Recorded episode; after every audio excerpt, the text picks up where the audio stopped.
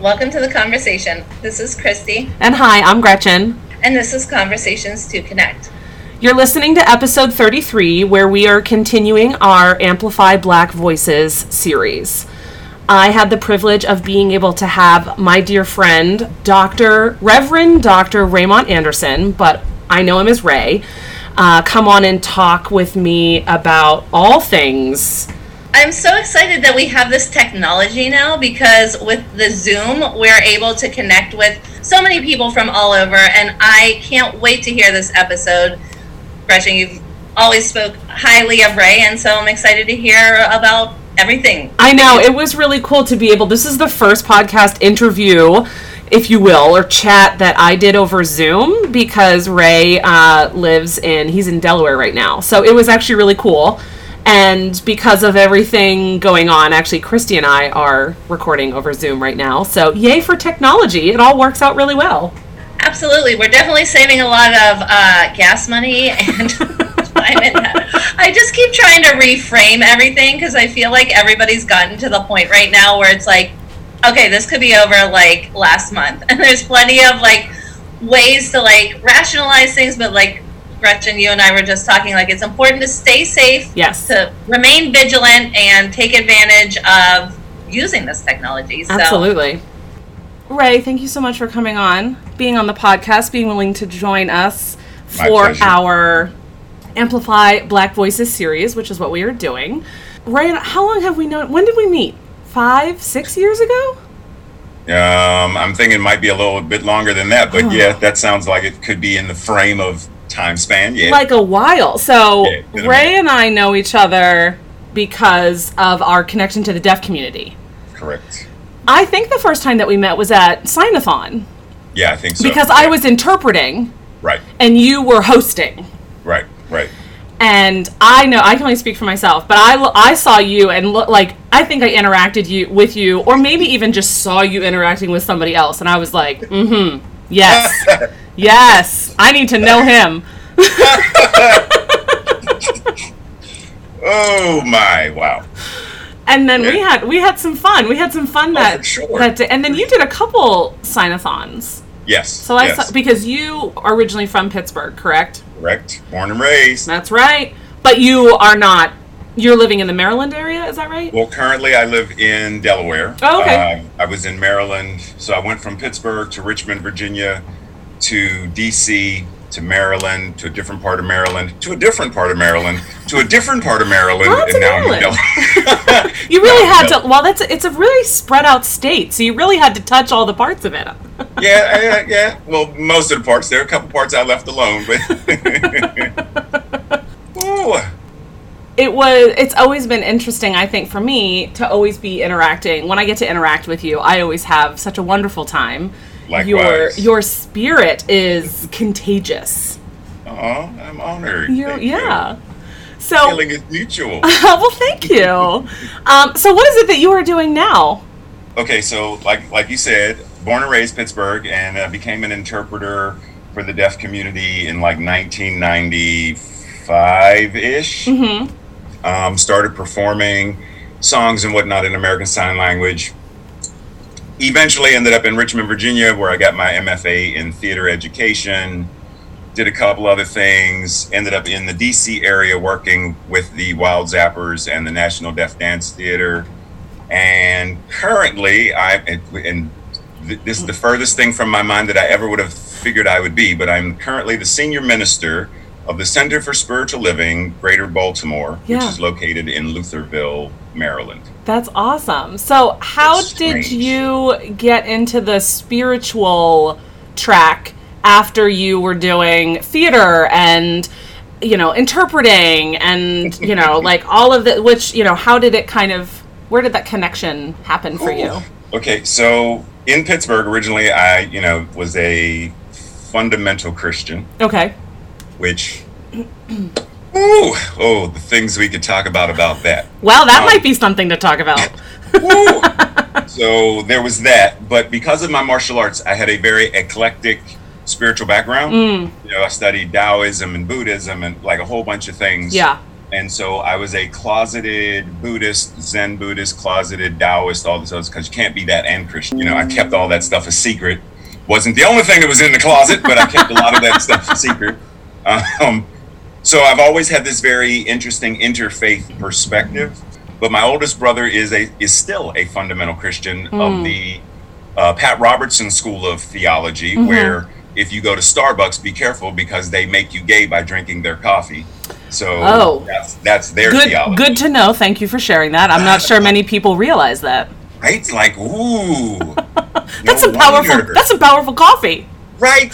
Like, come on now. I know. Some of the like, things... It makes me tempted to go buy Starbucks and like put a Maxwell House label on it and just be like, here, here, here, here.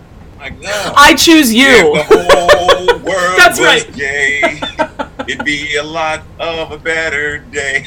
No, let me stop. So, so anyhow, I eventually ended up going to theology school, seminary, whatnot, because I wanted to know the Bible better to mm. argue it with him. Mm. Because he was quoting the Bible, talking about who was going to hell and why they were going to hell and what kind of handbasket they were going in. And I was like, yeah, but wait a minute, wait a minute. This dude, Jesus, like it was love thy neighbor and love. Right. Like, you're not talking anything about, I, wait a minute, I need to find this for myself.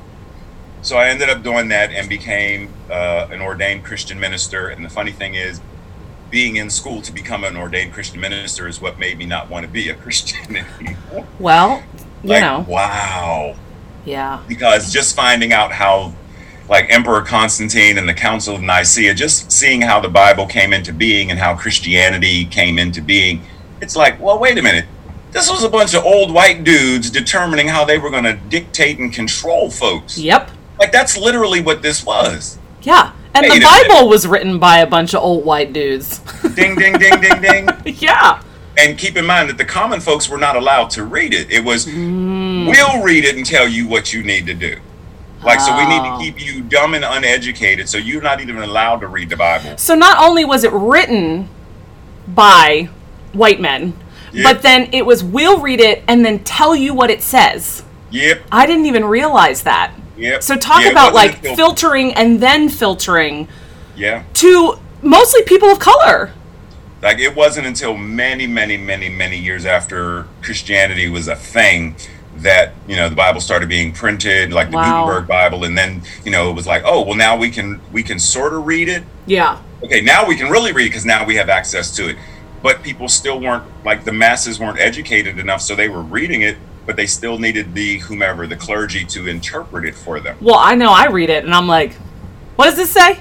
Yeah, yeah. And I, oh, I, I would like, I will label myself as a highly educated woman. Okay, but there yes. are still times that I read it and I'm like, what does this say? Yes.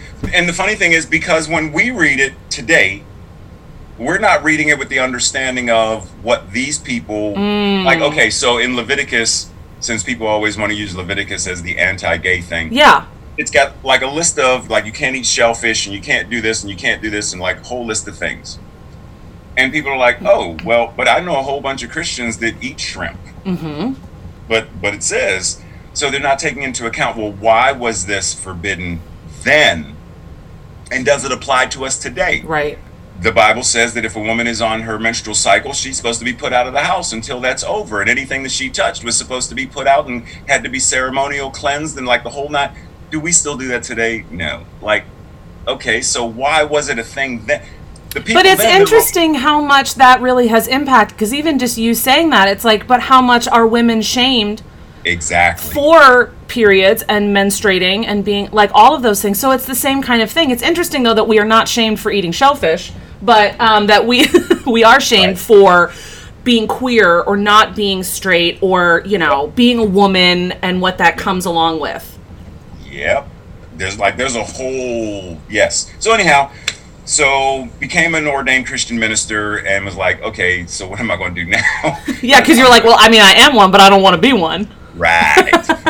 So from there, I, I ended up going back into an interfaith seminary and became an interfaith, an ordained interfaith minister mm. um, for different schools because, like, they focused on different aspects of being interfaith. Yeah. So four different interfaith things, and I had sort of been studying this concept called New Thought for years, and, you know, getting back into interfaith the fourth, fourth, fifth time, whatever, came across New Thought again and was like, you know what, uh, let me see if this is something I can really like become a minister in.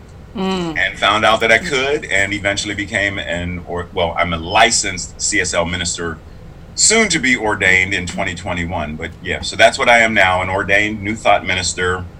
I mean, a licensed New Thought minister in the Centers for Spiritual Living, which specifically the teaching is science of mind and spirit, or religious science. Yeah, love it. Awesome. So that's what I'm doing now. Currently, I've been the senior minister of this one center for two years now. This July, we're starting our third year. That's awesome. Well, congratulations. Yeah. Thank you very much. Yeah. That's so exciting.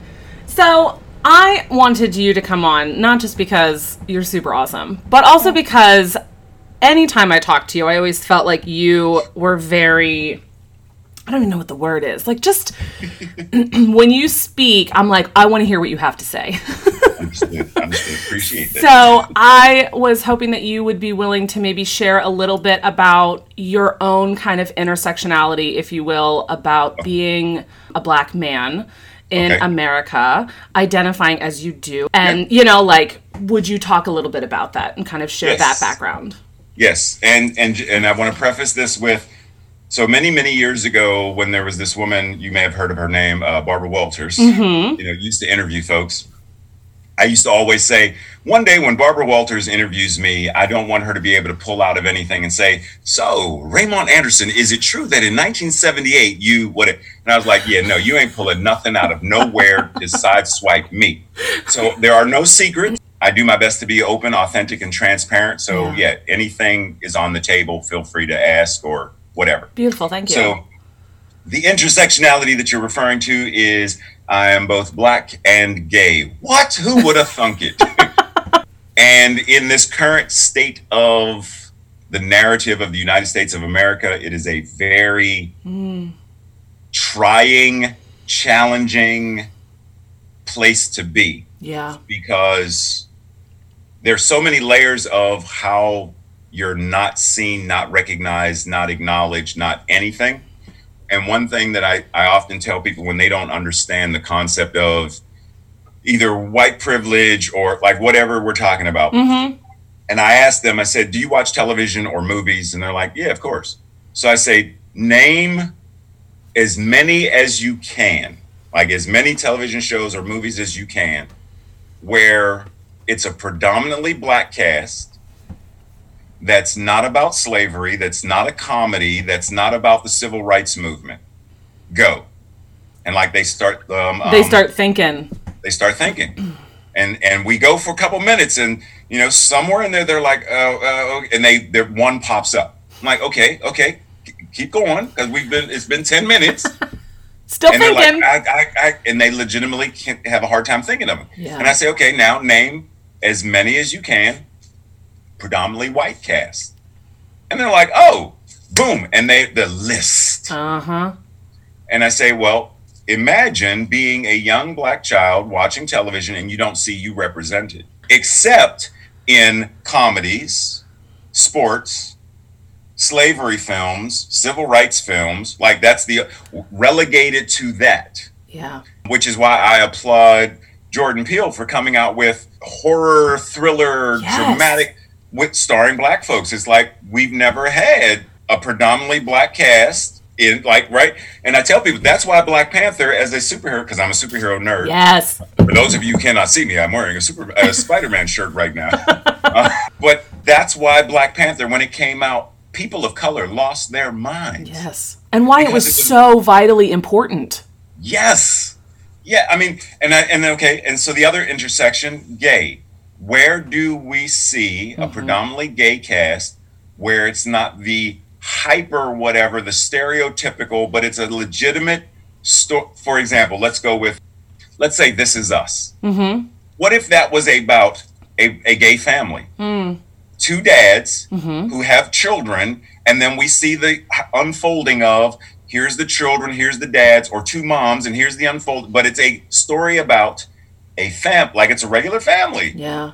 For real. Well, and even that, I mean, it's like we don't see that within the gay, queer community. You know, you think about T V shows, maybe parts of it are yeah. taken seriously, but there's so much of it that you said that's just like, it's it's the entertainment factor. Yep. Straight people who are going to watch it, you know, yep. cisgendered people who are going to watch it are going to want to see those stereotypes. And exactly. again, we don't see people of color. Exactly. There is no whole cast. It's all white people, and maybe you have like the random Latino yep. or black person or any certain, you know, person of color. Yep. Like, okay, I love Keanu Reeves, but how come John Wick couldn't have been a black man? Mm-hmm. I mean, like, where are those films? Where are those T V shows? Yeah. So anyhow, I mentioned that to say, because I'm involved in, you know, film, television, theater, and the whole, like, entertainment stuff. And like, it's, it's a thing. I mean, even within the deaf community as an interpreter of color, like, it's a thing that there there has wow wow so in so many layers yeah. of things you're just constantly reminded. Yep. And for me, because this is what I do, I not only am I reminded, but I have to process, so what does this mean for me, mm. so that I don't get lost in the whatever, the drama, the victimhood, the like, so I don't get caught in finding myself damaging my own self. Because so it's, how do I find, they're not there, so how do I find role models? How do I find images of, how do I find, like, I have to become proactive. That sounds exhausting. And it is. You know, I Audre Lorde said that self-care is a radical form of, it's a revolutionary act, mm. right? Mm-hmm. It's a revolutionary act. It's a political statement for people of color, for any marginalized group, for you to take care of yourself. Yeah. So I find myself on a regular basis, for example, George Floyd, the video, I didn't watch it. No. I couldn't. Mm-mm. I'd seen enough lynchings of one form or another. When I saw Tamir Rice get shot within fifteen seconds, within fifteen seconds, an officer jumps out of the car, and within like fifteen seconds, twelve-year-old boy is shot. Like, I was traumatized by it. It's, you're t- it's a twelve-year-old child. Can you talk a little bit more about the impact that that has on you? I know you can't speak for all people of right. color, but for you to hear that, because as a as a white person, I hear that, and I know, I understand that, like, the vicarious trauma, and also mm-hmm. that you carry that with you and have carried that with you. But I'm wondering mm-hmm. if you could speak a little bit more as to, like, the ongoing impact, how that has impacted you through your life.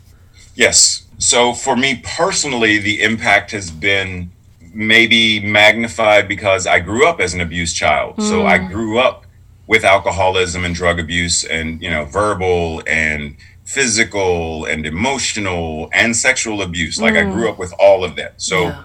I've all I've been hypersensitive and hypervigilant and P T S D, like that whole thing, since as far back as I can remember. Mm-hmm. So anytime, if I'm out in public and I would hear someone raising their voice, I would catch myself clenching my jaw mm. and, and, and tightening up mm-hmm. because there's, there's the, you know, mm-hmm. cellular memory of when I was being screamed at or hit or whatever. Right. 'Cause your body just remembers that. Right. Mm-hmm. And having been shot at before, you know, having had a gun pointed at me before, it's just this idea of when is it when is it going to happen to me? Like, no one is spared.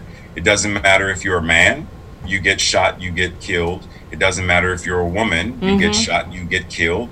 Because Breonna Taylor was in her own home, like chilling asleep. in her own home. Asleep, right? And got killed. Doesn't matter if you're a child, because twelve-year-olds clearly aren't, like, it doesn't matter. Well, here in Pittsburgh, Antoine Rose, sixteen, I yeah, think. Right, shot in his back. Running right? away. Running away. Running so what away. Kind of what kind of threat? Right. Right? And so there's the trauma of, so it doesn't matter. Right, first it doesn't said, matter what you do. Up. Right, because right. first it was, just put your hands up. Put your hands up, you still get shot. So then it was, well, just comply. Well, there are people who have complied and still got shot. Um, I can't think of the gentleman's name, but he was taking care of a special need individual. Mm. And the police officer was like, get on the ground. And he got on the ground and he still got shot. Like, he was on his knees complying and still got shot. And the first thing out of his mouth was, I did what you said and you still shot me. It's like, what the, what the, what the, hey, hey. You can swear. Ugh. It's okay. It deserves it. And then the, the other side is then there's no justice, mm. or very rarely. So it says on a psychological level, it says, oh, so not only am I not deemed as a human worthy of life, worthy of breathing, but then if I am assaulted or murdered, there's no reasonable expectation that those who assaulted me or murdered me will find justice. Right. Like there's, so then there's the the extra burden of, so every time I leave my house, oh hell, Breonna Taylor was in her house, so it doesn't. Right. That's you're I, not protect. Yeah. Where where are people where of color safe? Protected? Clearly, it's not even church, because we remember, you know, prayer group, and oh, come on in and pray with us.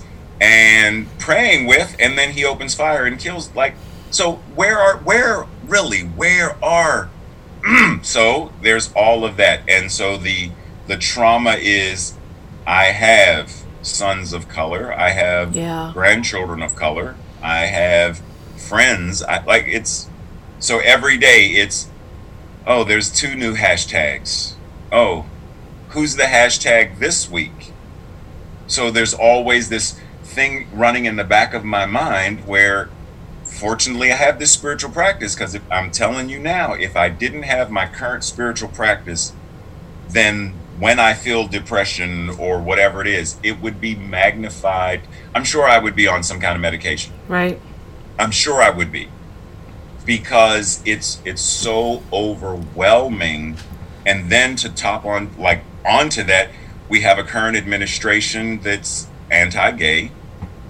We have many politicians anti-gay. We yes. have many clergy anti-gay. Yes. So once again, it's here's that intersection of, so if I want to go to someone's church and visit, mm-hmm. then I run the risk of, well, I have to be closeted, because if I'm not, I run the risk of whatever they're going to do or say. That's, for example, several years ago when I was living in D C, there was a minister in D C who was calling all of the men of God down to, and I wasn't there, fortunately, I was supposed to be there that day, but I, something came up, called all the men of God down to the altar because he wanted to bless them. And he specifically said, but all you faggots and sissies, stay in the pews. We don't need you. Like those were his words.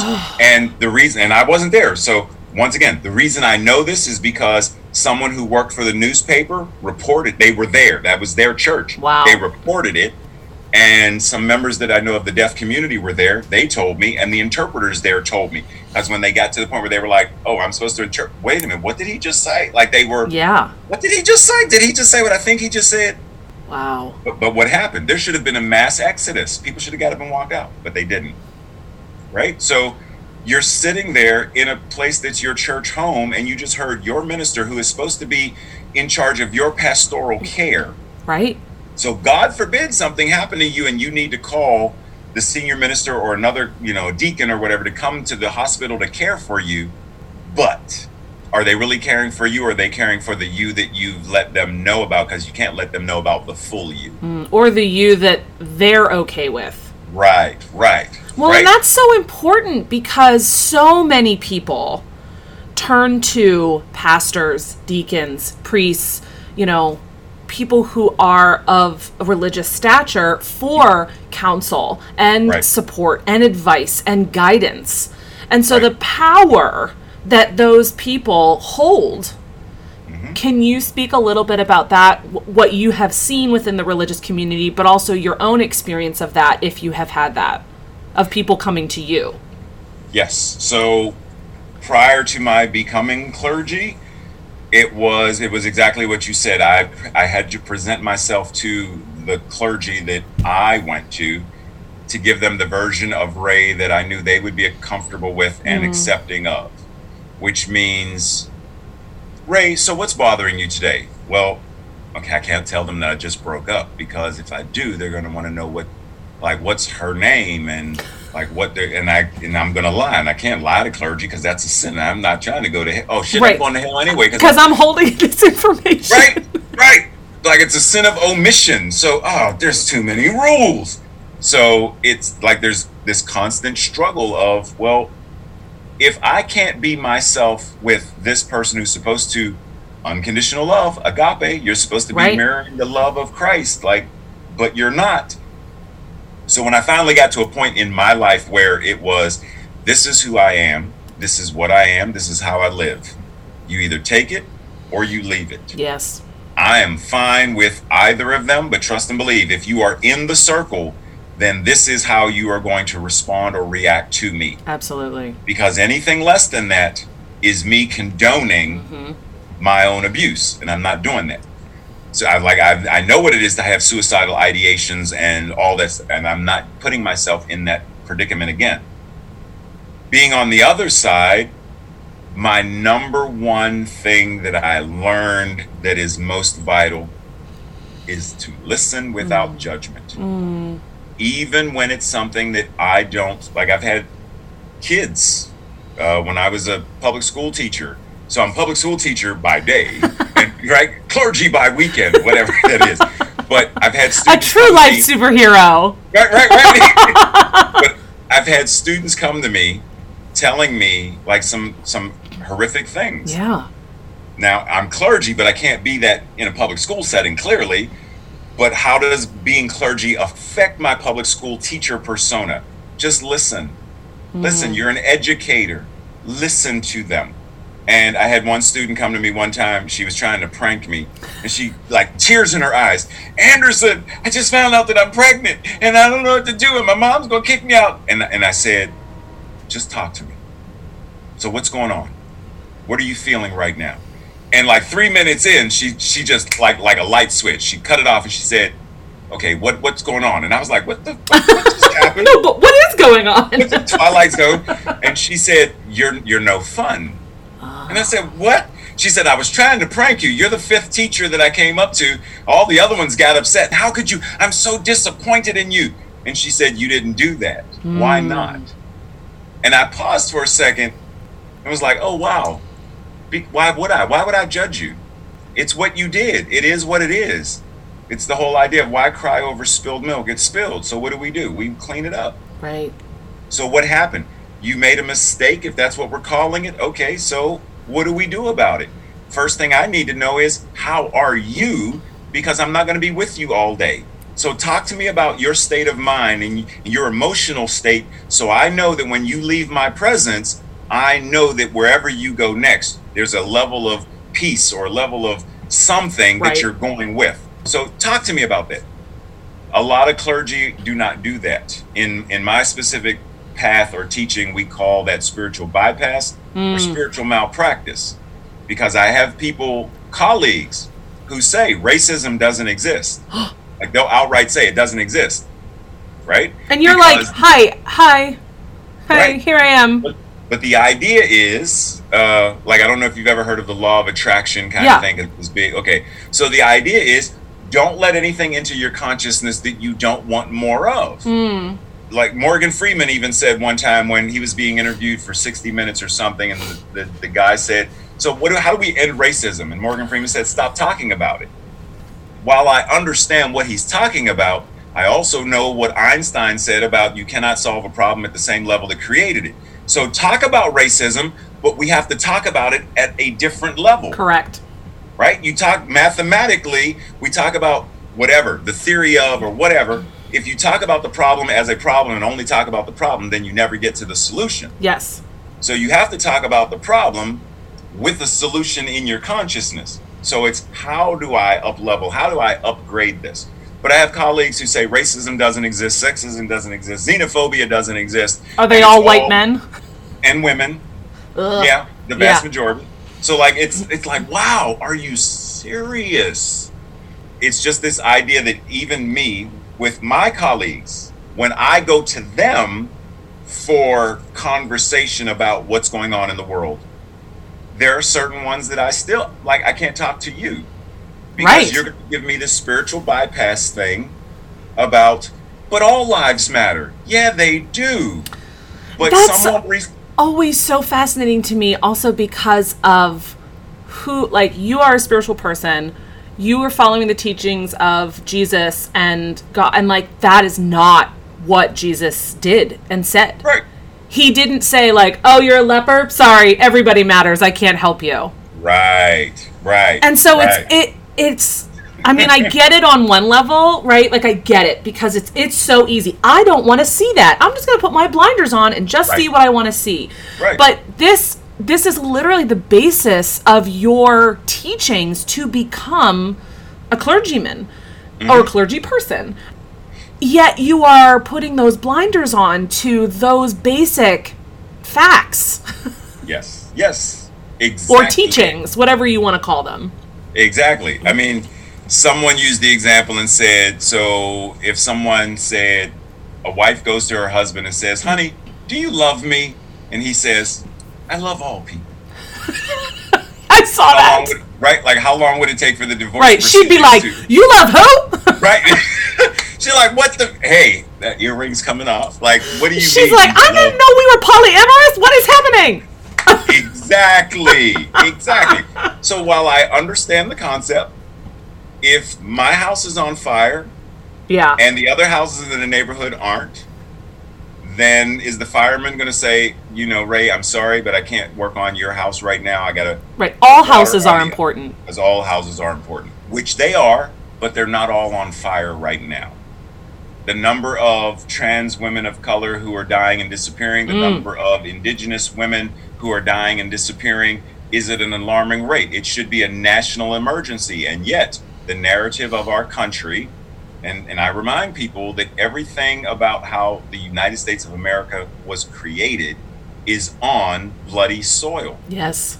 Everything that was built was built on Indigenous Americans' mm-hmm. blood, Asian blood, because mm-hmm. the railroads and the Chinese, mm-hmm. Japanese put into internment camps and tortured, beaten, and killed. And then, of course, the transatlantic slave. Like, it's built on. Literally. Right. The money. Literally, right. The Europeans came over and stole land, raped, yep. murdered, pillaged yep. indigenous people.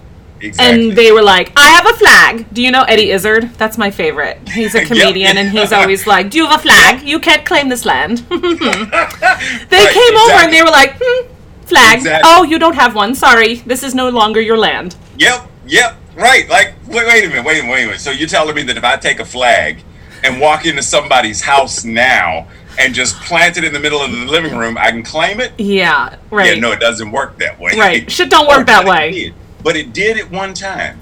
It did. And it and that's the narrative, because for real, even though that exact narrative isn't still the narrative, it is still the narrative. It is in the bones of the narrative. And, yep. It's it the, the money that we use is still dripping with the blood of yes. people who were lynched, sold, stolen, made invisible, et cetera. Yeah, so this whole idea of being a spiritual educator and simply being a man of color who is also gay, who is not the stereotypically gay person, because you know people are like, "You're what? What are you? You're gay? Are you, you sure?" They're like, "But I thought you and Tracy were married."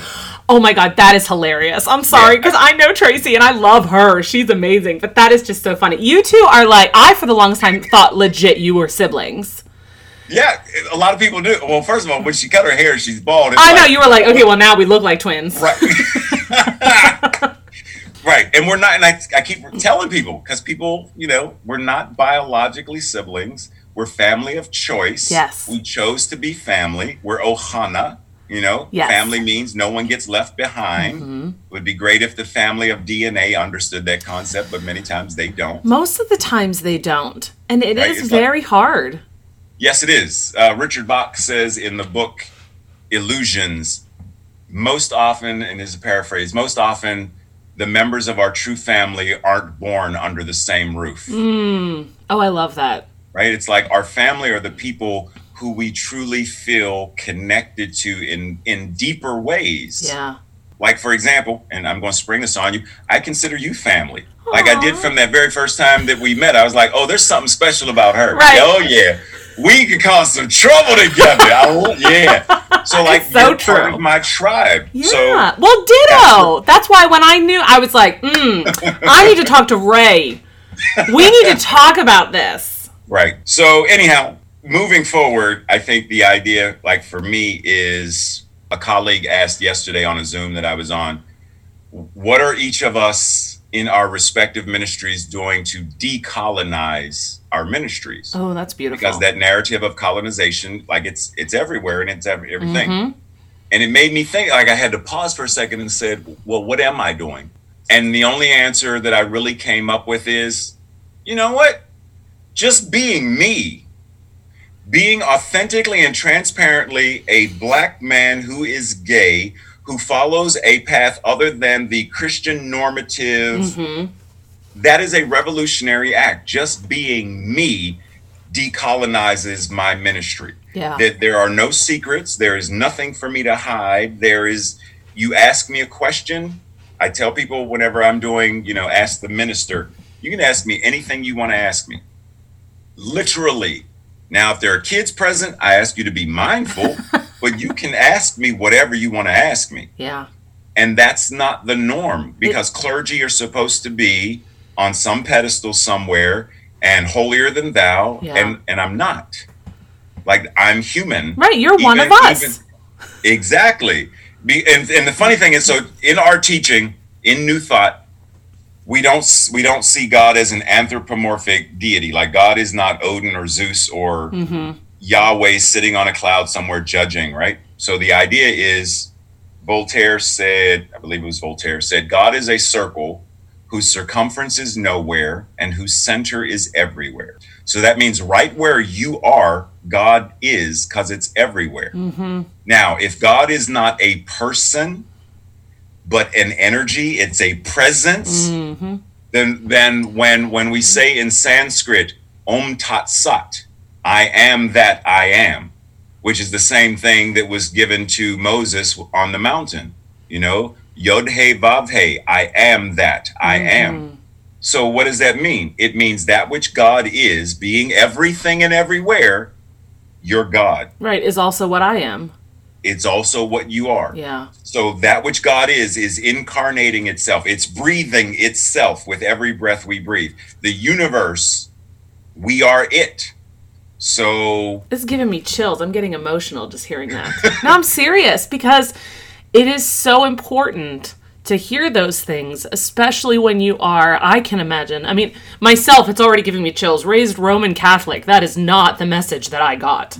Right. It was one of shame and, you know, right. you should not like yourself because you are full of sin. Yep. And Since you have birth. to beg for forgiveness, and yep. you will never get it because you are going to continually sin. Yep. Because those bitches in the garden, right? Yep. Yep. Who did it? Screwed it up for everybody. Right. And yet, and yet, you needed someone to die. Mm. You needed someone to die to atone for your sins. So right, so it's this, my fault. Right. So this loving father gave his only begotten son right. to be tortured and die. And yet this this omnipotent, all, all-powerful, all-knowing deity couldn't create a sinless world, couldn't create another out for, so his son didn't have to die. Yeah. Like that is, the, the concept of that is so, like in Spiral Dynamics, there's this idea of how do we evolve spiritually? And that concept is so low in the Spiral Dynamics idea because it's based in this idea of magic and fantasy mm. because it's about blood sacrifice, which is very tribal. It's yeah. very, very indigenous in many ways. And Christianity in many ways is still a five-year-old theology with a five-year-old God who is Santa Claus, who judges if you're naughty or nice. Yeah. And if you're not that, then you get struck with a lightning bolt, turned into a pillar of salt. Mm. Your whole world gets flooded and I'm killing everybody. That's right. I'm bringing on a plague. Right. And yet you're all powerful. So you couldn't just wipe them away and say, let's like, oh, this is how I'm going to do this. Or like, that makes no sense. Right. But I can also imagine, so like what you were saying about, you know, God being this energy and being who, so like you are, that is who you are. God is right. you, you are God. We are all like, we are in that way. How for you, either personally or what you have seen, being a gay man, Black gay man in the gay community has, did, I can imagine that being super powerful for someone who is raised in a religion that maybe mm-hmm. was not accepting of being queer in any way, shape, or form. Right. And right. how healing, I mean, like, it was healing for me to just hear you say that, right? And right. even though that is something that I know, again, like, hearing that is like, wow, that's so powerful. Right. What kind of role does that play for you, for you or for others in, like, the queer community? So, as I mentioned, way back when, you know, there was a lot of guilt and shame and trauma and depression and suicidal ideations, right? Yeah. And that's when I was fundamental Christian, et cetera. And then I get to this teaching that says, so you do recognize or realize that you're whole, perfect, and complete, just like you are. So I'm like, whoa, whoa, whoa, whoa, you're whoa, like, whoa, whoa, whoa, come again? Rewind, yeah, yeah, yeah, yeah, rewind and play that again. Say that. Wait, again. Hold on, let me clean my ear out. I think right, I. Right. I did Q-tip. Okay, say that one. Say say that one more time. Say it slow and say it clear. Mm. You are whole, perfect, and complete. Okay, I got that. How is that possible? Mm. So imagine this. Here's a cake, right? There's a chocolate cake, and you take one slice out of the chocolate cake. Is this one slice the entirety of the chocolate cake? No, but how much of that slice is entirely chocolate cake? Mm. Well, all of it's chocolate cake. That's your relationship to God. You individually are not the entirety of God, but all that you are is entirely God. Mm. And God cannot be broken. Spirit cannot be whatever it is, like it cannot be missing. It is fully. Now, how you experience things changes, but the essence of your being, the cellular being, the, the all of that, the essence of it, yeah. you are whole, you are perfect, and you complete. Now, how do you live from that? And I was like, whoa. I, You're like, I hold on. I need time right. to process that. Right. So in the in the process of processing it, it was, how do I take this and apply it to this? But you should feel ashamed for this. Or mm. you, you should feel, but you're a sinner. But wait a minute, sin doesn't, it no longer carries the idea, because I understand now that sin was an archery term that meant you missed the mark, you missed the target. And the reason that the wages of sin are death is because if someone's charging me and I miss them, then they kill me. Mm. So then sin isn't really the evil mistake that I've been, well, so technically if I add two plus two equals nine, that's a mistake. I missed the mark, it's a sin. Oh, wait a minute. So just reprocessing what all of that meant yeah. was extremely empowering. Recognizing that my thinking, because everything that we have, the thing that we're using, Zoom, came out of someone's mind. Mm-hmm. The clothing we're wearing, someone's mind designed it. Every piece of artwork, every book, everything came out of someone's mind. So how I use my mind to read, frame or retell the narrative of what it means to be black, what it means to be gay, like what is the net, what narrative am I choosing to tell? Yeah. Instead of letting someone else tell my story for me or to me, what is my story? And realizing that I could do that for myself was extremely liberating. Oh, I'm sure. Extremely. So what I remind people of every time I find them, when wherever I find them in the gay community, wherever, yeah. is remind them that how we tell the story to ourselves first. Because within the community, there is prejudice, discrimination, racism, et cetera. Yeah. Like there are black gay men and white gay men who don't come together because white gay men, they'll say on their profile or whatever, if it's a dating app, I don't do blacks, I don't do femmes, I don't do fats. Ugh. Right? Yeah. So within there, there is ableism and all this stuff. Yeah. And within the black gay community, there's this idea of, well, if you're too effeminate, then, you know, you're still sissy. Or but wait, wait, wait, wait a minute. Do you realize that what you're, do you realize what you're doing? And it's been so ingrained that a lot of folks don't realize that that's what they're doing. Yeah. They've taken on the hate of someone else so much that they hate themselves. And like we say, hurt people hurt people. Oh, yeah. So they project that anger, that whatever, onto the effeminate person because, as you mentioned way back when, women still in our culture yes. are deemed less than, whatever, less than worthy, less than valuable, less than, less, just less, less than. than. Well, this is why black trans women yep, there you go. are the number one population of the queer community that yep. are murdered and targeted yep. and shamed exactly. and forced into sex work because they can't do anything else. Exactly. Exactly. And that's what I'm saying is, so for me, it's how do I change the narrative for me? What is the narrative that needs to be changed? Yeah. How hard I, I, has that been within the gay community in, in your interactions with other people who are either, you know, white or people of color?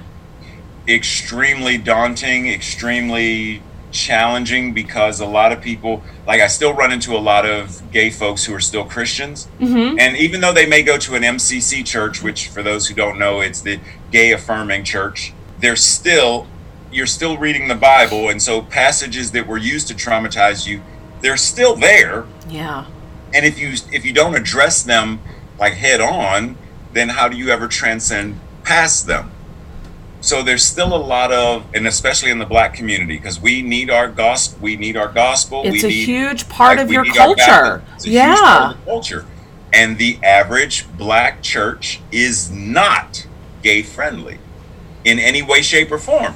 To the degree where you do know the choir director, you do know he's gay, right? You like, like, how do you not know that? Come on now, come on, come on, come on. Like, we really? just don't talk about it. We don't talk about it. Don't ask, don't tell. Right, because that work that works so well. Yes, exactly. Right, right, right. So I, I still find that so many within the community are still traumatized, et cetera. And so I remind people that if you look at the indigenous cultures around the world. Like, for example, the Native American, Indigenous American culture. Mm-hmm. The two-spirit individual mm-hmm. was the individual who was the shaman, the medicine man, medicine woman, the chief, the wise person, the sage. Like, it was them. Yeah. Because they were the person who had the balance of yin-yang, mm-hmm. masculine, feminine, dark, light, heaven and earth. Like, it was balanced in them. So they were recognized and honored for their position of power. Imagine if that same consciousness existed now. Like, I tell people, you do know how much money gay folks have, like, in America today, right? Right. Like, if every L G B T Q I A plus individual said July fourth through August fourth, not spending my money on any organization, whatever, that's not L G B T Q friendly, shit would shut down. It would. Like, for real.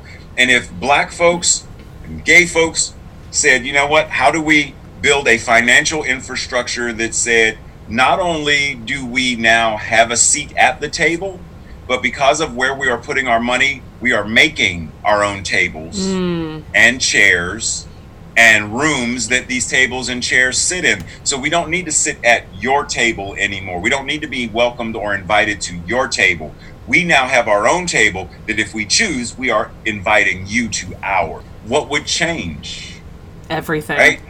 Everything would change. Everything. Because someone, there was a woman on a video that I saw that went viral, and she was reminding folks, and she was she was livid, but she was reminding folks, white folks should be so glad that we simply want equality and not revenge. Mm. And I said, that's powerful. That but is powerful. Understand, understand that what that means is equality, financially, equality, that if we were to pool our monies together and actually did like this financial stability thing and the retelling of the narrative, that we would actually be creating a world that works for all, whereas right now it's simply a world that works for, like, at the top of the pyramid, it's old, white, cisgender men. Yeah, that's who this is built for.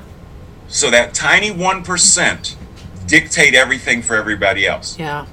And I'm like, well, maybe it's time to chip away at that pyramid and turn it into a globe, turn it into a ball where, like, uh, King Arthur, it's a round table and mm. everyone sits at the table equally mm-hmm. because indigenous folks the world over, the global majority, the brown folks the world over, simply want recognition, to be honored, and to be seen as valuable and equal. It's not like people want, okay, so white folks, you you enslaved us, now we're ready to do it to you. It's not that. And I'm sure there's some militant folks out there who would love that. And, I'm sure. You know, I'm praying for them, but...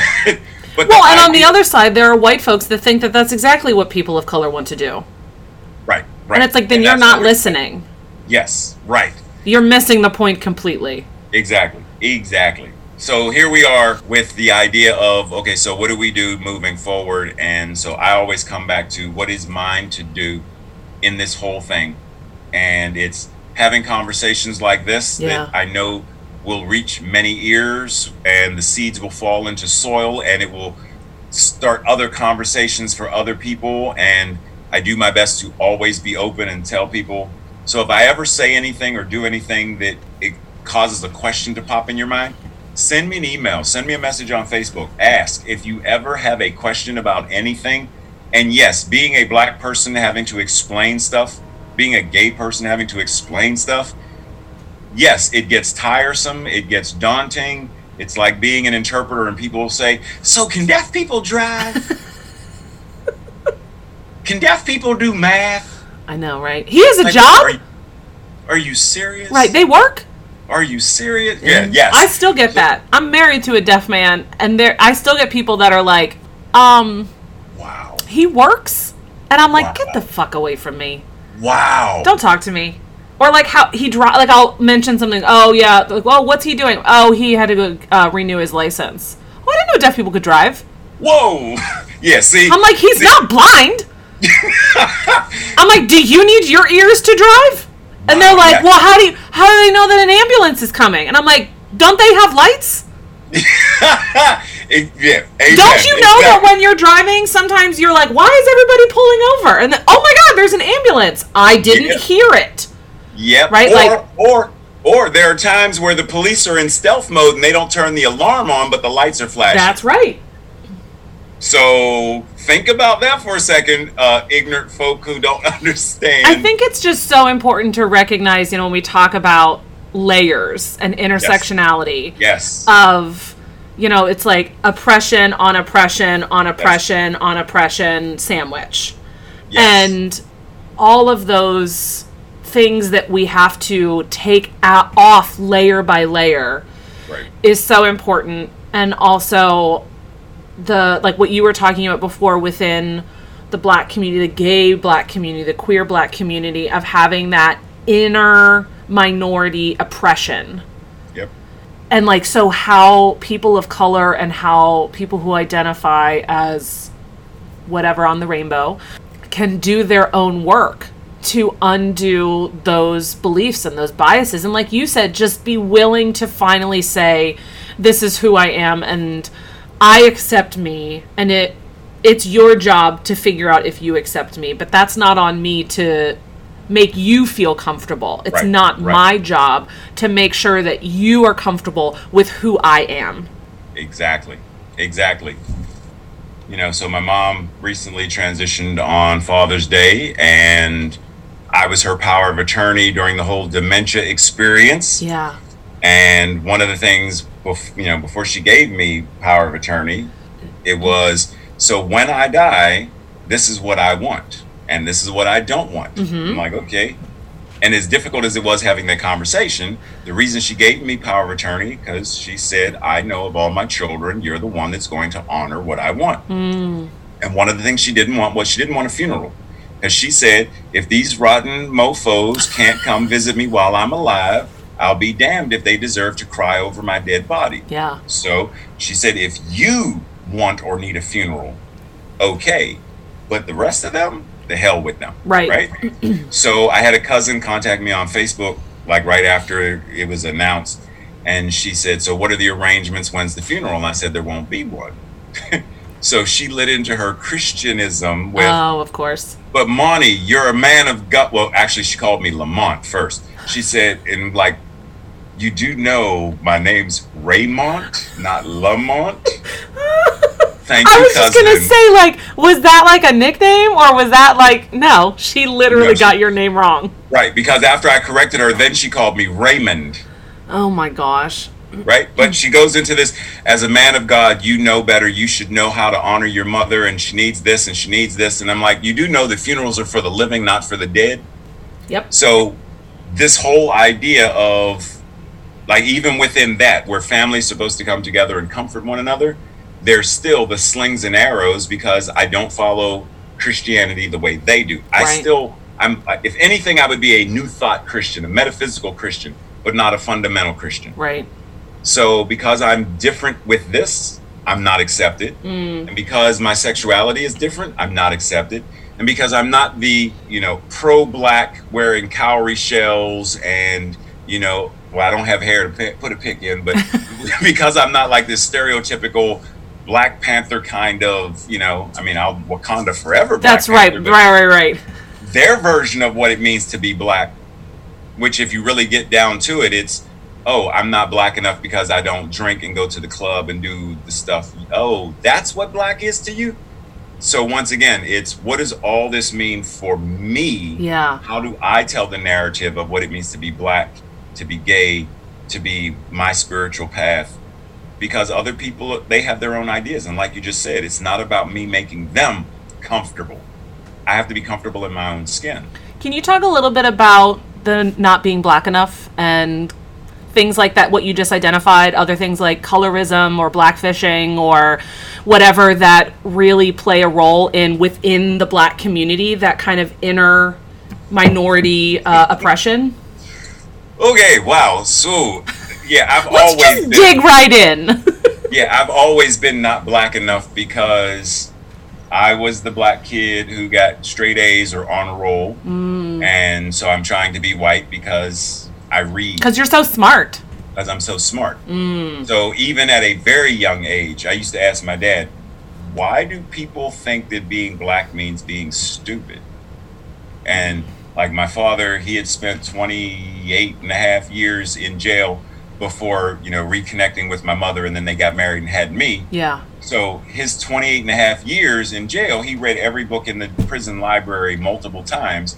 And so I read because he invested this wisdom in me that yeah. reading is knowledge, reading is, you know, beneficial, et cetera, whatever.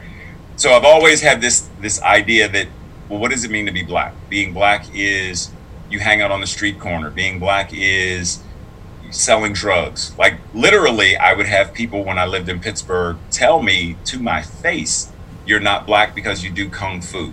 You're not black because you won't smoke weed. You're not black because you won't drink with us. You're not black because you don't wear Air Jordans. You're not black because you speak Japanese. You're not black because you hang out with the, whatever those, uh, what's them people called that can't hear, whatever? The finger talking people. You hang out with them.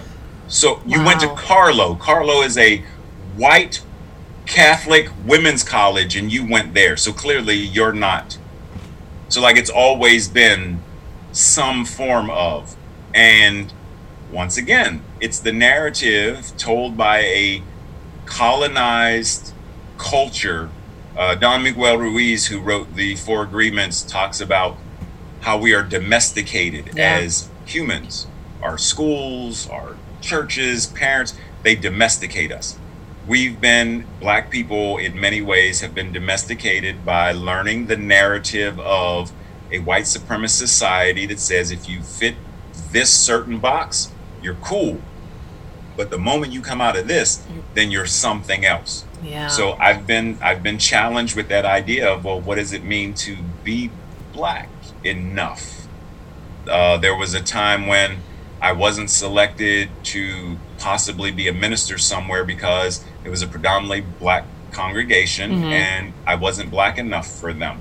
So there's this idea, well, what does that even mean? You're not gay enough. You're not black enough. You're not woman enough. You're not enough. deaf enough. Right. What does that even mean? And it's still a thing. Like you mentioned colorism, like that's still a thing. The darker you are, the less seen, the less valuable, the less appreciated, the less worthy. Right. The lighter you are, the more you are able to assimilate into. Even if that's not your intention, the narrative is one of white is right. Yeah. So the lighter you are, the better you are. And within the black culture and community, straightening your hair, lightening your skin. Like, there are people right now in some of the uh, countries in Africa who like try to bleach their skin, e- even in India. Like yeah. the, the colorism thing in India, the darker it's you are. It's everywhere, yeah. So it's like, well, where did where did this come from? Mm-hmm. Where did India, they're doing it. People in Africa are doing it. People in, where is this coming from? Colonization. Yeah. Because the idea is, this is, if you're right. fair white skin, is the su- superior race. So the closer you are to white, the better you are. But it just creates more than inner minority oppression. Right. Yep. So it's like, and to the dominant culture, maybe we treat you differently, but within your own culture, you're ostracized. So you're damned if you do, you're damned if you don't. Right, because you're doing it to yourself now. You're doing you're doing it to your brothers, your sisters, your community members, and if it happens long enough, then eventually you do it to yourself.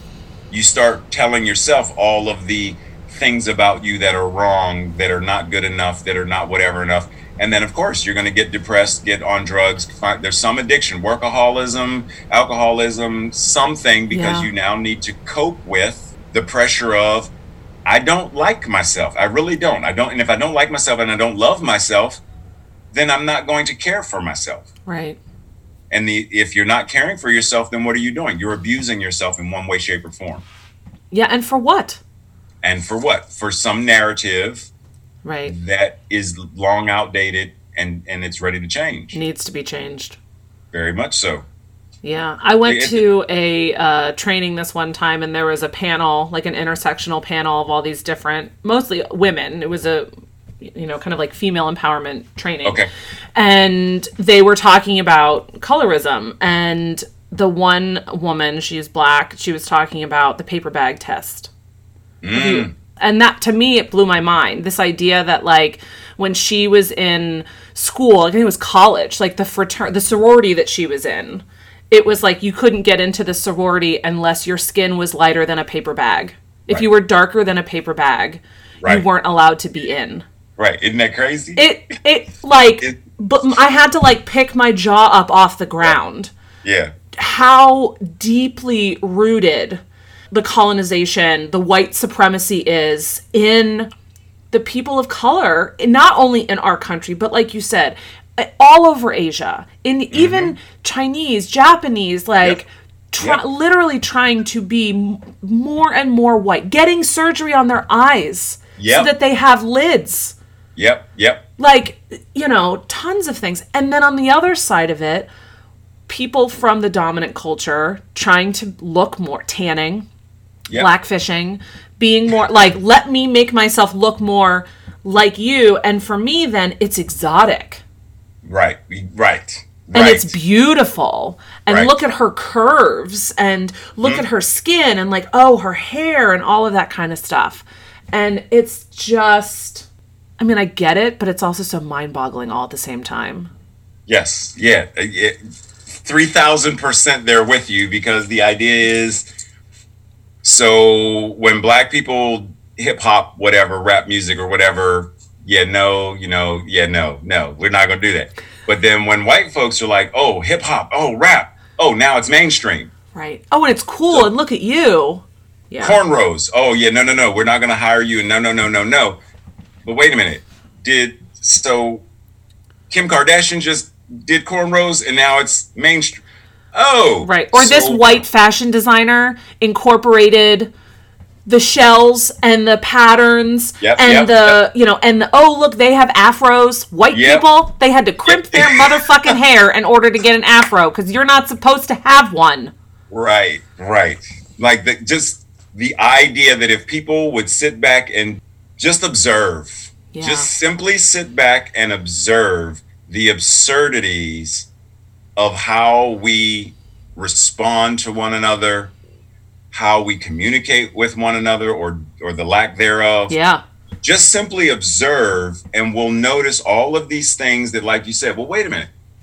Why, why is that? Why is it still a thing? Still. Not, yeah, why, why, not why, why was it a thing? Why right. is it a thing? Is, yes, that's the thing. Understand where it came from, yes, yes. Yeah. But why is it still today? Why is neo-Nazism a thing today in the year twenty twenty? I got why it was a thing with Hitler and the Third Reich. I got, I understand that, but why is it still a thing? Yeah. What is it in the narrative that this ideology is still feeding? Yeah. And where is the hungry soul that needs to be fed whatever this ideology is? Because until we address that, we're putting a bandage on. It's like if someone has an eating disorder or uh, alcoholism or whatever, P T S D, whatever it is, if you simply give me a pill, but you don't address where my P T S D mm-hmm. is, like where is it originating? What are my triggers? Yeah. Then I'm going to be on the pill forever. And it's, and it's only going to do so much. And it's only going to do so much. I feel like that has been what we as a country, and especially white people, have done related to racism and oppression. Is like, well, we nominated a black, or we elected a black president, right? Right. So it's a right. Band-Aid. So clearly, yes, right. Yes, so like, yes. Clearly we are not racist because look, I voted for a black man. Come on. Right, right. It's right. Really fascinating to me to like t- step back and kind of look at those things from that lens of like th- there's been a lot of efforts to put lots of different kind of bandages, mm-hmm. but never really actually going, how did you get this wound in the first place? Exactly. Exactly. That's where, because I even with like the President Obama example you gave, when people say it to me and I'll say, okay, for the for the sake of conversation, let's say you voted for him, so we'll say you're not racist. Yeah. Can you not acknowledge that there are many others who still are? Mm-hmm. Your vote doesn't... Right. Cancel like, out. Right. So can you not acknowledge that just because you, or however many millions or whatever, voted for him, that there are just as many, if not more, who voted against or didn't vote at all because they're like, I can't vote for either of them because I don't want either. Right. But... Well, and then also like that that didn't spark us to be where we are now today exactly, with our current administration. Yep, because it's the opposite reaction too. It's like, oh, we had eight years of that. Oh yeah, yeah we need to go the far. Right. They're like, trust and believe. We got, we got something up our sleeve for you. Exactly. Yeah. And and I'm saying what you when you reference, how did you get the wound in the first place, mm. right? So, name a job. That's a high-level job where you can have absolutely no skill in the job and get it. Like, can you be a teacher who has absolutely no training in teaching and become a high-level educator, like a college professor? No. Or a manager of, you know, Zoom or something. Right. Or a, a chief surgeon of a hospital. Like, there, there's no job. And yet... this man has no political experience, no real leadership experience, no real international negotiate, like none of that. And yet... It's okay. You can say he has no experience, period. And yet... Here he, he is. He holds the highest political office in the United States, making global decisions. How did that, ha- how did that happen? Clearly, the United States of America has a wound that is being unaddressed, and he is the Band-Aid for that wound for some people. And until we go and say, what is the wound? What is the thing? What is the trigger? What is the trauma? What is... Until we go there, things are going to... Like, whatever it is, the hamster... Well, until of, everyone goes there.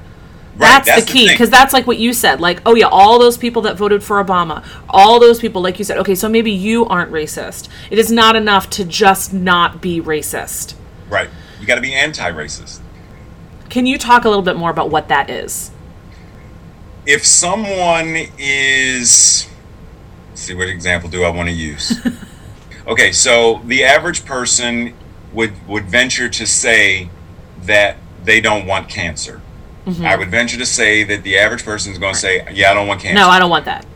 But if you really don't want it, then what do you have to do? Mm. You have to do the exact opposite, which means you actively, consciously focus on health and well-being.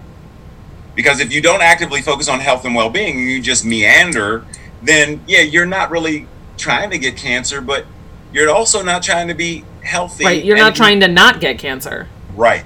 So the average person would venture to say they're not racist because they're not an overt racist. They don't, you know, they don't put ropes in trees, and you know, right. they don't burn crosses, and they don't. They have black to, friends, and they voted for right. Obama, and right, yeah. right. So they're clearly not the stereotypical racist, and yet when you go to family functions and Uncle Bob says, "So I just heard this joke. So listen here, knock, knock, knock. What do you get when?"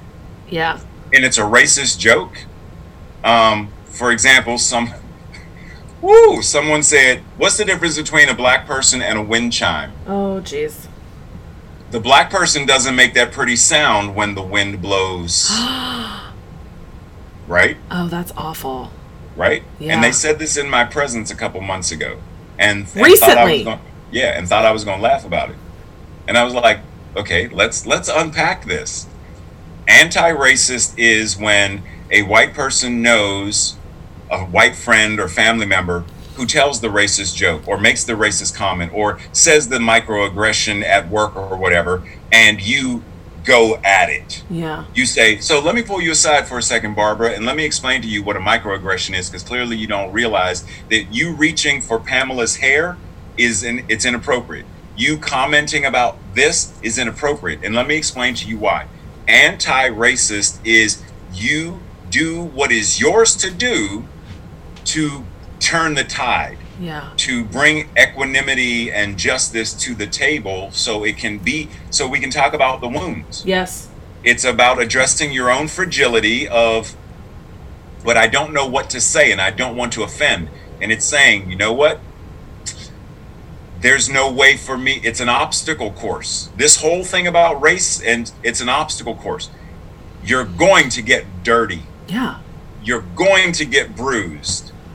And yet, if you're really going to engage in what this is, American Ninja, obstacle course, football, whatever it is, yeah. you know that you're going to get bruised, but you engage in it anyway because you want the end result. Mm. If you want the end result of a unified nation and a unified planet, then you have to be willing to take your bumps and bruises and, and muddy knees and say, I'm going to have to call people out on this. It also means when you hear about this police officer or whomever in whatever state, that you make a phone call to the governor of that state and say, look, check this out. I live in Pittsburgh, Pennsylvania. I live in Bowie, Maryland. I live in such and such, Florida. Right. And I just heard about this on the news, and I want to let you know that as a mom, as a dad, as a grandparent, as a teacher, as a whatever, I want to let you know that seven thousand miles away, this is what I want you to do for the people in your city and mm. in your state. It means becoming more vocal, becoming more active. And no, involved. It doesn't mean yeah. involved. It doesn't mean you have to go out in the streets and protest. You can do petitions, you can write emails, you can make phone calls. You can go to a count, city council meeting and just listen to what's going on in your own city and state regarding how is educate, well, like where are the schools in my city and state where it's, oh, that's a predominantly black school that is not receiving the same money that this school in Squirrel Hill is receiving. Right. Why not? How do I get involved in the conversation to end this thing called racism? Yeah. Like you have to actively be engaged, not just passively say, well, I'm not right. racist. I'm not adding to the problem, so right. I can take myself out of the equation. Exactly. And that that's in, in this time and frame, no, because lives depend on it. Right. Silence, Martin Luther King Junior said, silence is betrayal. And James Baldwin said, you know, I really can't believe anything you say because what you do speaks so loudly. Mm. So what you do, I stand back and I say nothing. Yeah, so when you say you're not racist, I can't believe what you say because I see what you do. Yeah. And your actions aren't showing me that you're trying to change this and heal the planet. I feel like that's a good place to stop. That was amazing. Thank you so much, Ray, for coming on My and being willing pleasure. to Thank share you. and be so honest and open. Uh, I can't thank you enough. I appreciate it so much. I'm honored, my dear. Love you. Love you. Thank you for listening to Conversations to Connect with Gretchen and Christy. If you like our show, want more information, and want to connect with us, go to our website at w w w dot conversations to connect dot com and follow us on Instagram. We hope this episode has given you some useful tips to create meaningful conversations in your life. If you feel like you would benefit from talking with a therapist, one resource is w w w dot psychology today dot com, or you can contact your insurance company. See you next time.